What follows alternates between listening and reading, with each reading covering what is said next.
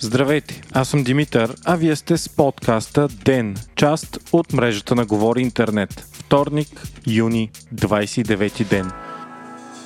Служебното правителство уволни цялото ръководство на БДЖ. Официалният повод е общо над 70 000 минути закъснения на влаковете само от началото на годината. Изтъкват се и влушеното състояние на подвижния състав и лошата организация на товарните превози, довела до отлив на клиенти. Открити били и множество нередности в процедурите по обществени поръчки, а хигиената във влаковете била ниска. Това обаче не са всички разкрития от днес. По-рано екипът на служебният министр на регионалното развитие Виолета Комитова обяви на пресконференция, че след проверка на тол системата у нас са открити множество фрапиращи резултати. Въпреки, че за системата са дадени стотици милиони, тя почти не функционира. Шумно рекламираната от предишното правителство тол система трябваше да доведе до стотици милиони в бюджета, които да бъдат вложени в изграждането на инфраструктура. За сега обаче се случва точно обратното. През 2020 година, откакто започна да работи системата, са събрани 600 000 лева по-малко, отколкото през 2019. През тази година пък постъпленията продължават да намалят и са нужни поне още 185 милиона лева приходи,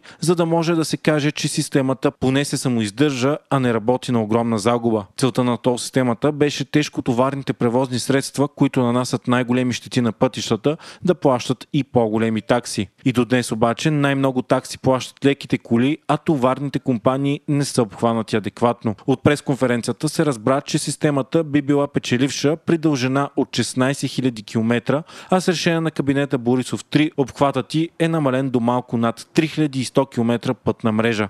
В момента пък работили едва около 100 контролни точки с камери от общо 295. Освен това, работещите в системата не смогвали да обработят фишовете от камерите. Те трябва да преглеждат между 2500 и 3500 фиша на ден, като физически възможно било едва между 500 и 600. Друг е въпросът, че обработването на фишове за нарушения е трябвало да се случва автоматично със софтуер. То обаче така и не е бил инсталиран и всички фишове се гледали на ръка. Така, необработените нарушения са около 200 000 за 70 милиона лева. Всичко това са едва част от проблемите на системата.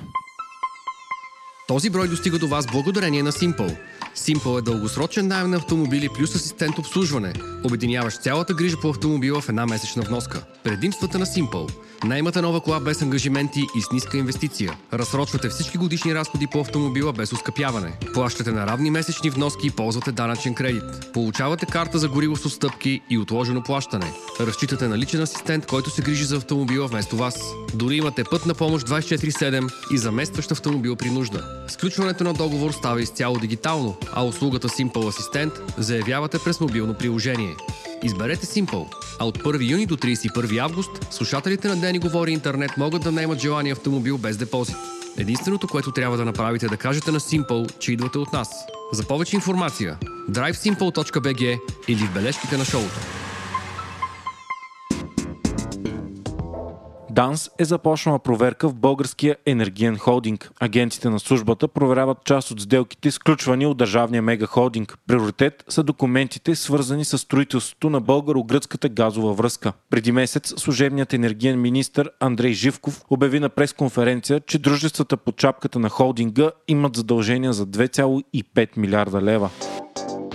Тошко Йорданов от Има такъв народ отхвърли предложението на Бойко Борисов за дебат между двете водещи в момента партии. Йорданов коментира пред медиите, че американците с терористи не преговарят. Ние също. Борисов, който на последните избори спря да участва в дебати и да се появява по медиите другаде, освен на живо във Фейсбук, покани Има такъв народ на дебат вчера.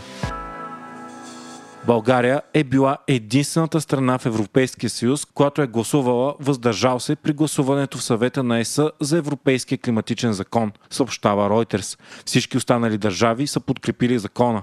Климатичният закон установява по-високи задължителни цели за борба с климатичните промени на Съюза до 2300 година. Според него, код 2 емисиите трябва да бъдат намалени с 55% спрямо 1990 година и трябва да се постигне въглеродна неутралност на европейската економика до 2050 година. През април европейските институции се договориха да завишат от 40 на 55% междинната цел за намаляване на парниковите газове, като я направиха и задължителна. Делта вариантът на COVID-19 притеснява все повече страни по света.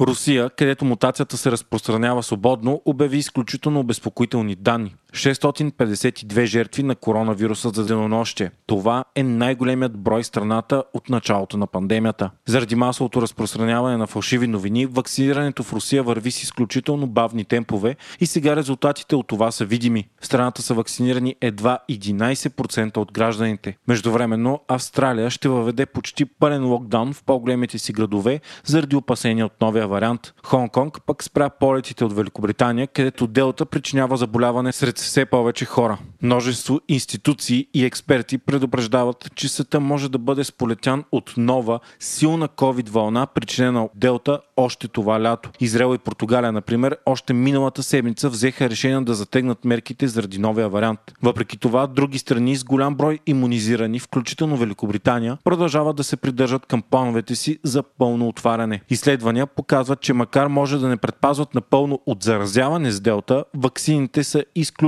силно ефективни против тежко протичане на заболяването.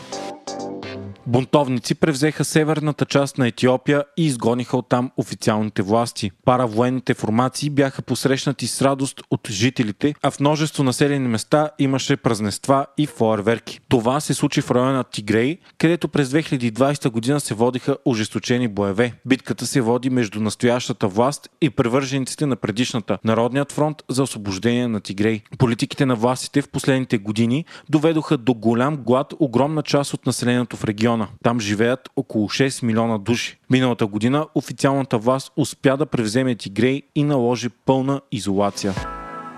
С нощи любителите на футбола станаха свидетели на една от най-паметните и интригуващи вечери в историята на европейските шампионати въобще. Още първия матч между Харватия и Испания предостави истински трилър. Срещата започна с куриозен автогол на Испания, които обаче по-късно вкараха три гола на Харватия. И точно когато матчът изглеждаше решен, Харватия сътвориха чудо и изравниха резултата в последните минути. Така срещата влезе в продължение, където обаче испанците вкараха още два гола, за да се стигне до крайния резултат 5 на 3 за Испания. В минутите след зрелището множество медии и фенове нарекаха случилото се най-добрият матч на Евро 2020 до сега. Никой обаче не очакваше, че короната на вечерта ще бъде смятания за рутинен следващ матч между Франция и Швейцария. Още преди турнира Франция се смяташе за пълен фаворит за спечелването на купата. Настоящият световен шампион разполага с цяла плеяда от звезди и успя да се класира на първо място в групата си. Швейцария пък едва успя да стигне до елиминации след като се класира на трето място в своята група. Матчът между Франция и Швейцария обаче почти напълно повтори сценария на срещата между Испания и Харватия по-рано.